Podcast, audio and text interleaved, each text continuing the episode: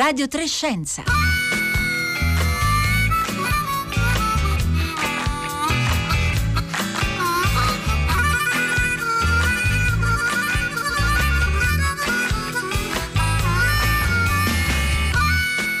Buongiorno da Marco Motta, bentornati all'ascolto di Radio 3 Scienza in questo giovedì 1 ottobre. E come avete appena sentito, è stato ricordato già nelle trasmissioni che ci hanno preceduto, sono passati 70 anni da quel 1 ottobre del 1950, quando si udirono i primi suoni, le prime voci del terzo programma. Sul sito di Radio 3, come avete sentito, trovate lo speciale 70 anni e sentirli tutti, con molti contenuti che risalgono ai primi anni del terzo programma. Ma anche noi oggi che torneremo a parlare di medicina ai tempi del Covid, vogliamo farvi e farci un piccolo omaggio per i 70 anni di Radio 3. Un breve ascolto che ha ritrovato per noi Roberta Fulci, risale al 1980 e ha per protagonista Ignaz Semmelweis, spesso soprannominato il medico delle donne, il medico di origine ungherese che seppe dimostrare con grande pertinacia e a dispetto dell'ostilità di molti suoi colleghi a metà dell'Ottocento l'importanza della disinfezione delle mani per prevenire la trasmissione di infezioni alle partorienti. Ascoltiamo. Chi è quell'uomo che corre come un pazzo? Lo conosco. Ma sì, è un medico. Lavora nella clinica ostetrica. Certo. È Semmelweis. Semmelweis? Sì, ieri l'ho visto per le strade senza cappello. Affiggeva sui muri dei manifesti con quella sua teoria a cui non crede più nessuno. No, non dovrebbero lasciare che i matti dirigano le cliniche.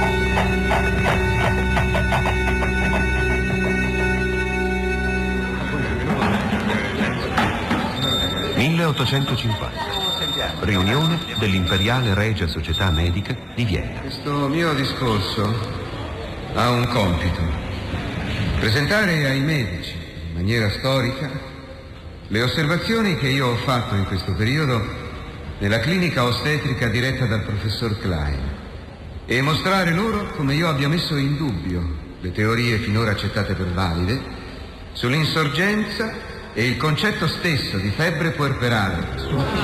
Ma Giaro parla di verità, di bene dell'umanità, ma si è mai sentita tanta presunzione? Tanta ignoranza. È tipico degli ungheresi questo atteggiamento arrogante. Neanche i suoi studenti lo hanno mai sopportato. Ma bisogna fare qualcosa. Impedirgli di esercitare. Impedirgli di parlare. E questo era un estratto da Dottor Semmelweis, Dottor Selin di Paola Coltellacci e Elisabetta Mori, trasmesso da Radio 3 l'8 gennaio 1980 per la regia di Davide Montemurri. La voce di Semmelweis che avete sentito era di Massimo De Francovich, a interpretare Selin era Umberto Orsini, perché tra l'altro lo scrittore francese, quando era ancora studente di medicina, dedicò proprio la sua tesi di laurea alla figura e all'opera di Ignaz Semmelweis. Lavarsi le mani, appunto, quello che ci ha insegnato, l'importanza di questo gesto che ci ha insegnato più di un secolo e mezzo fa Ignaz Semmelweis, è diventato oggi naturalmente un mantra fondamentale della nostra quotidianità in tempi di pandemia. E soprattutto alla pandemia di Covid-19 è dedicato Bologna Medicina, il festival della scienza medica che si apre domani, ma quest'anno ha scelto di essere tutto online per contribuire proprio alla massima prevenzione possibile dei contagi. Allora oggi a Radio 3 Scienza ascolteremo due voci che saranno protagoniste a partire da domani di Bologna Medicina. La prima voce è quella di Giovanni De Girolamo. Buongiorno. Buongiorno. E grazie per essere con noi. Giovanni De Girolamo è il direttore dell'unità operativa di psichiatria epidemiologica al Fatebenefratelli di Brescia.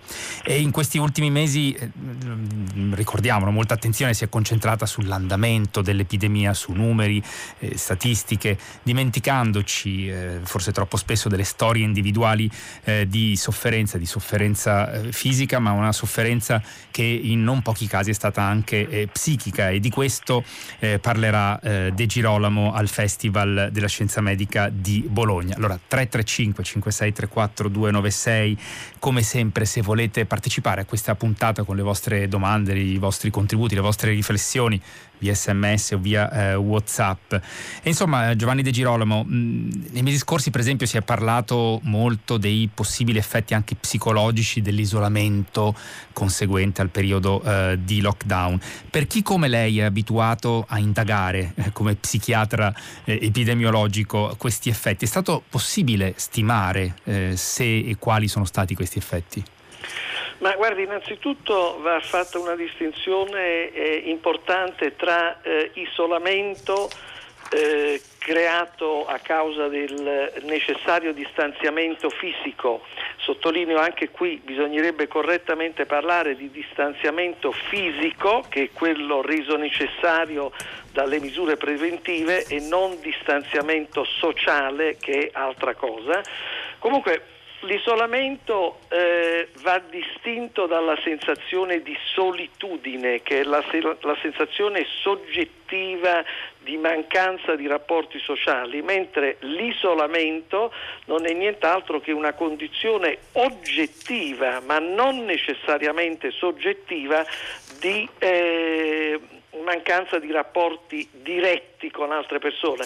E in altre parole, l'isolamento ad esempio può essere, soprattutto in questa era di trionfo dei mezzi digitali, sconfitto anche grazie appunto ai contatti che i media digitali ci rendono possibili, mentre una condizione di solitudine, come era sottolineato in un importante articolo apparso circa 3 mesi fa, che faceva il punto sugli aspetti psicosociali della pandemia, ci si può sentir soli anche se ci si trova in mezzo ad una folla. Quindi l'isolamento provocato dalla pandemia non necessariamente ha creato solitudine e con essa conseguenze psicologiche negative, quali sintomi di depressione, sintomi di ansia, eccetera, sino a configurare veri e propri disturbi mentali.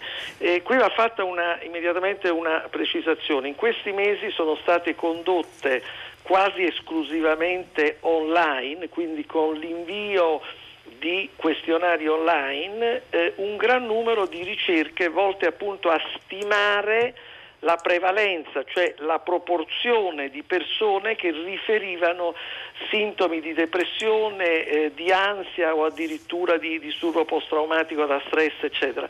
Ora, queste ricerche molto numerose, si pensi che negli ultimi 2 mesi sono state pubblicate ben 4 meta-analisi, una meta-analisi che raccolgono molte decine di studi, quindi oltre 150 studi sono stati pubblicati a livello internazionale, alcuni anche in Italia.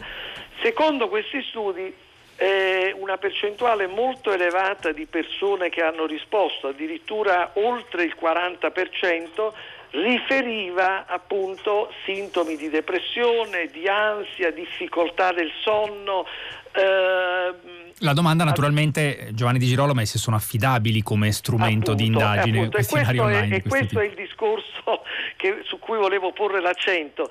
Innanzitutto mandare una email con un questionario a 10.000 persone e avere 1.000 risposte non garantisce in alcun modo la rappresentatività del campione, perché quelle 1.000 persone che rispondono potrebbero essere proprio quelle che si sono autoselezionate perché stavano particolarmente male, cioè chi sta male può essere maggiormente propenso, motivato a rispondere. In secondo luogo, se 1.000 persone su 10.000 che hanno ricevuto la richiesta di rispondere al questionario riferiscono di star male, noi non sappiamo se queste persone non stavano male già prima dell'insorgenza della pandemia, che magari può aver aggravato ma non creato ex novo una condizione di malessere.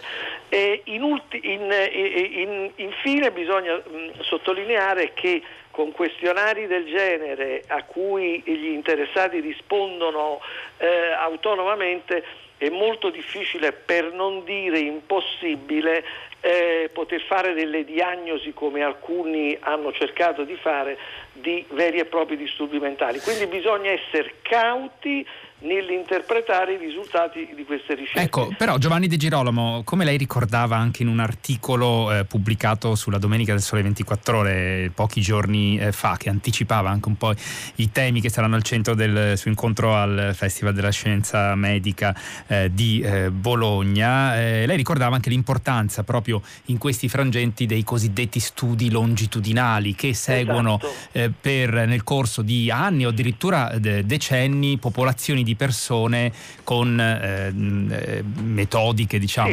controllate, che ci consentono forse di avere un'idea più aderente alla realtà. Certo. Infatti in particolare io vorrei ricordare uno studio molto importante che in questi giorni viene pubblicato sulla principale rivista internazionale di psichiatria, studio coordinato dal professor Reif, che dirige la clinica psichiatrica dell'Università di Francoforte. Reif e i suoi collaboratori stanno portando avanti dal 2017 uno studio su circa 1500 persone che vengono valutate periodicamente per valutare le capacità di resilienza. Che cos'è la resilienza? La resilienza non è nient'altro che la capacità di una persona di far fronte a situazioni di stress, esattamente come un metallo fa fronte ad una pressione che tende per esempio a piegarlo. Ora, poiché loro avevano questo campione già valutato molte volte dal 2017, che consentiva quindi di fare confronti nel corso del tempo, hanno somministrato nel corso di 8 settimane successive all'inizio del lockdown in Germania dei questionari ogni settimana per valutare il livello di benessere o di malessere psicologico di queste persone. Cosa è emerso? È emerso che la grande maggioranza del campione, l'84%, non presentava sintomi di malessere o addirittura riferiva di sentirsi psicologicamente meglio. Un restante 8% ha avuto un iniziale periodo di malessere, seguito poi nelle ultime 4 settimane da un ritorno alle condizioni precedenti di benessere, e solo l'8% del campione studiato presentava una condizione di malessere significativo che è persistita sino alla fine della ricerca. Questo non deve meravigliare, perché sono numerosissime le ricerche condotte su persone vittime o esposte a gravi eventi traumatici, e queste ricerche dimostrano che una percentuale molto significativa, addirittura maggioritaria, di persone esposte ad un trauma mostra capacità appunto di resilienza, cioè riesce a far fronte da un punto di vista psicologico efficacemente ad una situazione di trauma. Addirittura c'è un filone di ricerche molto interessante che ha studiato quella che viene chiamata in inglese adversative growth, che vuol dire è un'esperienza di rinascita di fronte a delle avversità. Quando ci troviamo di fronte a delle situazioni di grave avversità, in alcune persone questa è un'occasione per un miglioramento sul piano personale. Ad esempio esistono molte ricerche condotte su persone che si sono ammalate di tumore, le quali riferiscono che dopo l'insorgenza della malattia hanno operato una sorta di rimodellamento dei valori della propria vita e hanno per esempio cominciato a valorizzare molto di più valori quali i rapporti familiari, i rapporti interpersonali, il senso di comunità eccetera, molto più di quanto non avvenisse prima. E qualcosa di analogo può essere accaduto anche nel caso del Covid. Questa è, diciamo, un'avversità che ha coinvolto tutti, di fronte alla quale tutti siamo stati chiamati a dare attivamente un contributo, quindi molte persone ha rafforzato un senso di appartenenza e di comunità che può avere effetti molto positivi sulla propria salute mentale. Ecco, questi elementi che sottolinea Giovanni De Girolamo sono importanti per leggere la situazione. Come lei diceva, siamo stati naturalmente tutti coinvolti dalla pandemia, ma ricordiamolo, insomma, ci sono sicuramente, c'è una platea di popolazione che è stata più direttamente colpita naturalmente, certo, o per familiari che sono state, certo, vittime del Covid, o appunto proprio perché hanno avuto la malattia. Ci sono certo, anche notizie, diciamo, c'è per esempio un nostro ascoltatore, Norbert, che ci dice: si parla poco degli effetti neurologici del Covid, ho sentito di molte persone che hanno avuto bisogno di molto fisioterapia per riacquistare la capacità, insomma gli effetti di lungo periodo anche di chi è stato colpito dalla malattia anche sul piano psicologico. Giovanni De Girolamo, ci sono studi che intendono in maniera più strutturale analizzare gli effetti anche sul lungo periodo di tutta questa situazione che stiamo vivendo?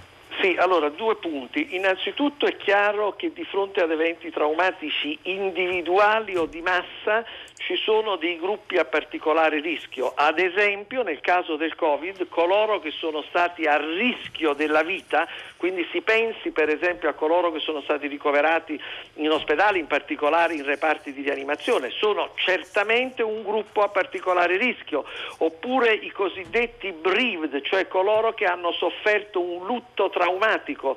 Si pensi alle centinaia di persone che hanno perduto un loro caro ammalatosi di Covid-19 e che non hanno potuto nemmeno vederlo e compiere quelle operazioni simboliche che l'umanità da millenni ha sviluppato proprio per cercare di trovare sollievo dal dolore, cioè un funerale, una veglia, eccetera, eccetera. Quindi queste per esempio sono sottogruppi a particolare rischio di soffrire di conseguenze psicologiche quali un disturbo acuto da stress o un vero e proprio disturbo post-traumatico da stress dovuto all'evento traumatico. Per quanto riguarda le conseguenze a lungo termine, è un'area di recentissimo studio per la semplice ragione che è da poco tempo che possiamo seguire dei pazienti che si sono ammalati di Covid.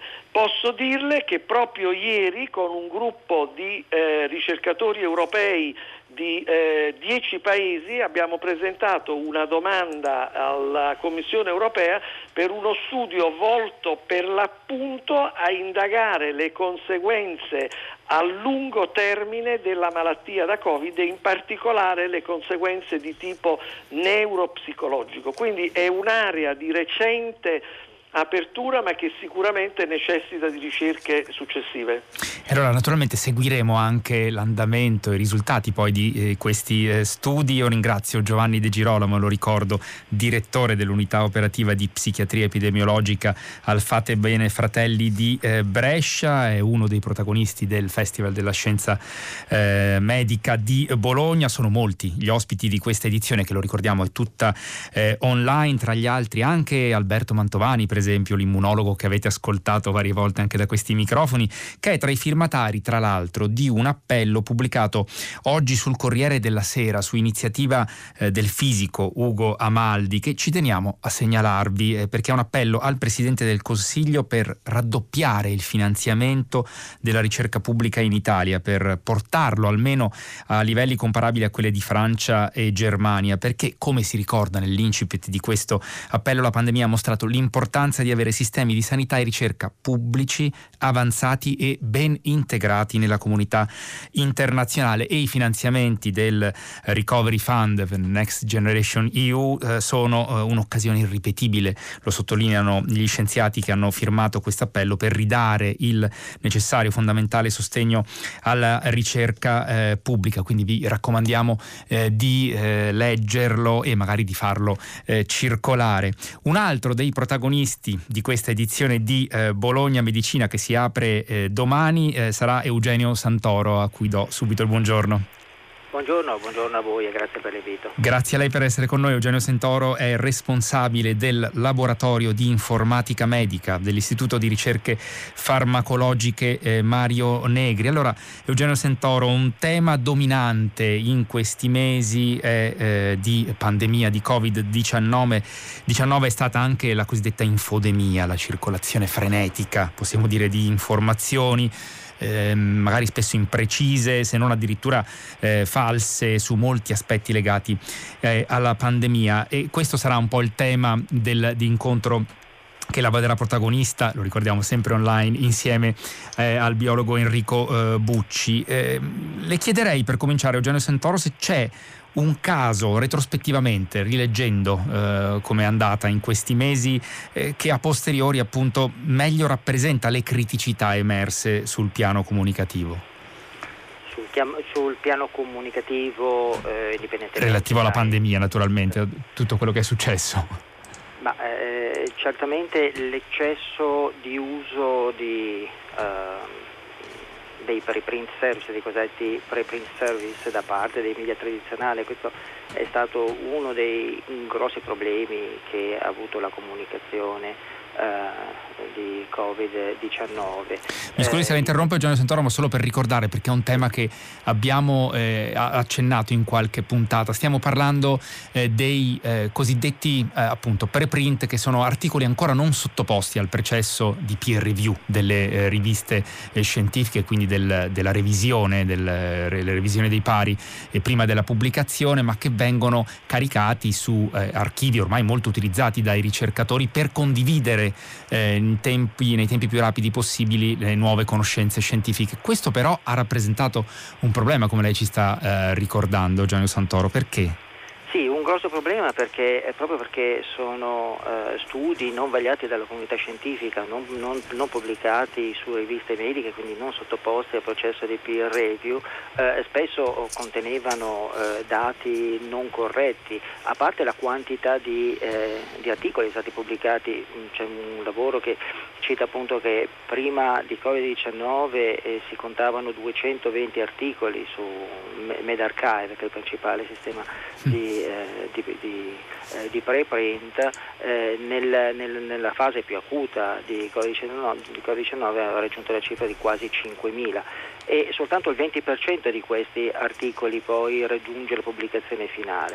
Questo significa che gli 80% rimanenti sono assolutamente frutto di disinformazione, e molti di questi sono stati ripresi anche dai media, che devo dire, dai media tradizionali, che in questo devo dire non hanno svolto un lavoro corretto, e spesso pubblicando studi che dal punto di vista metodologico non erano proprio solidi. A questo bisogna aggiungere poi il ruolo delle riviste mediche, che il loro processo di peer review non ha evidentemente funzionato come avrebbe dovuto. Se si pensa che il tempo che la maggior parte degli articoli pubblicati nella fase più acuta di Covid-19 solo nel 30-35% dei casi conteneva dati originali, il restante 65% erano articoli frutto di opinioni, commenti e punti di vista. E anche lo stesso processo di pubblicazione è stato molto veloce rispetto al passato, e anche in quel caso ci sono stati casi di articoli pubblicati. Forse il più famoso è quell'articolo che poi è stato ritrattato dal New England Journal of Medicine e da Lancet, che dimostrava la pericolosità della idrossiclorochina, che poi si è dimostrata essere effettivamente pericolosa, ma non sulla base degli studi che New England Journal of Medicine e Lancet avevano pubblicato, o altri casi appunto di articoli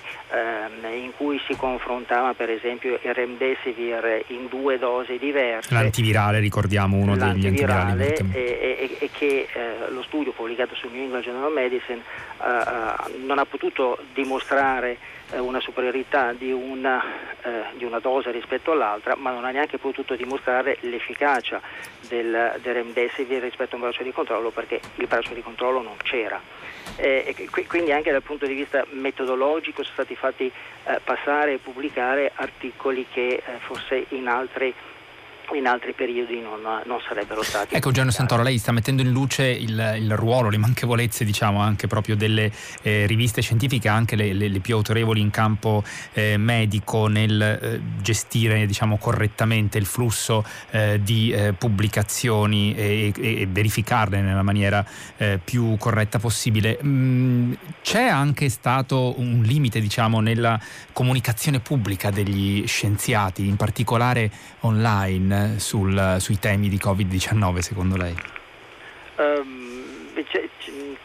Il lavoro da parte degli scienziati è stato notevole, insomma, se si pensa che in epoche precedenti a Covid erano pochi e poco seguiti i profili degli scienziati sui social media o la loro presenza sui media tradizionali, il loro ruolo sicuramente è stato importante. Forse in certi casi non hanno considerato eccessivamente la gravità di Covid-19 e in molti casi non hanno raccontato, per esempio, che la medicina non è una scienza esatta, che c'è sempre un margine di incertezza di cui tenerne conto, e questo aspetto gli italiani non lo hanno colto assolutamente, in certi casi ha portato anche a problemi di informazione. Se poi a questo aggiungiamo il ruolo dei social media, che hanno amplificato da parte di fonti non autorevoli certe dichiarazioni, poi capiamo come ci sia stato un cortocircuito nella comunicazione di questi temi. Secondo lei, appunto, questo dilagare che c'è stato in alcuni momenti in particolari di vere e proprie fake news, per esempio, appunto, su lei citava la questione dell'idrossiclorochina, che è stata proprio promossa come una sorta di protettivo addirittura, no? Sì, promosso anche dal Presidente Trump. Dal Presidente Trump, lo ricordiamo, dell'infezione da Covid-19. Insomma, da una parte c'è stato questo fenomeno, dall'altra possiamo dire che la comunicazione istituzionale ha funzionato nel far passare dei fondamentali, sto sempre parlando naturalmente di social media, di piattaforme online, i fondamentali relativi per esempio all'importanza della prevenzione, dei comportamenti corretti. Sì, devo dire che nonostante, appunto, i social media sia stato un covo di disinformazione, per esempio sono studi che dimostrano come i 10 siti che hanno promosso più bufale negli ultimi mesi hanno avuto 4 volte maggiori visualizzazioni dei 10 migliori siti ufficiali e istituzionali, come per esempio quello dell'OMS o del Center for Disease Control and Prevention di Atlanta. Devo dire che le istituzioni si sono comportate bene, penso alle istituzioni internazionali come OMS, appunto, della già citata Center for Disease Control and Prevention di Atlanta, che hanno stretto accordi con le principali piattaforme di social media, per cui non appena chiunque facesse una ricerca attraverso queste piattaforme, da Facebook a Twitter a YouTube e a Google, di termini che erano associati a Covid-19, immediatamente rimandavano queste piattaforme ai siti istituzionali. Accordi peraltro che in Italia anche il Ministero della Salute ha fatto con queste piattaforme. Il lavoro che hanno fatto con le istituzioni nazionali è stato molto importante. Per esempio la pagina Facebook del Ministero della Salute, in un studio che è stato fatto recentemente confrontando la pagina pubblica su Facebook di 6 Ministeri della Salute europei, è dimostrata essere la pagina che ha aumentato nel tempo il numero di fan. Eugenio Santoro, ci dobbiamo fermare qui, però lei ci ha dato un dato anche prezioso sull'efficacia della comunicazione istituzionale. Io rimando naturalmente al programma di Bologna Medicina, il Festival della Scienza Medica di Bologna, che si apre domani, di cui saranno protagonisti tra gli altri appunto Giovanni De Girolamo, che abbiamo sentito insieme a Eugenio Santoro. Noi siamo giunti alla fine di questa puntata di Radio 3 Scienza. Vi segnalo soltanto che sul nostro sito troverete anche i riferimenti a una nuova piattaforma ideata da Zanichelli insieme alla Società di Biofisica e Biologia Molecolare. Troverete tutto sul nostro sito, e adesso lascio naturalmente il microfono al concerto del mattino da Marco Motta. Buona giornata a tutti.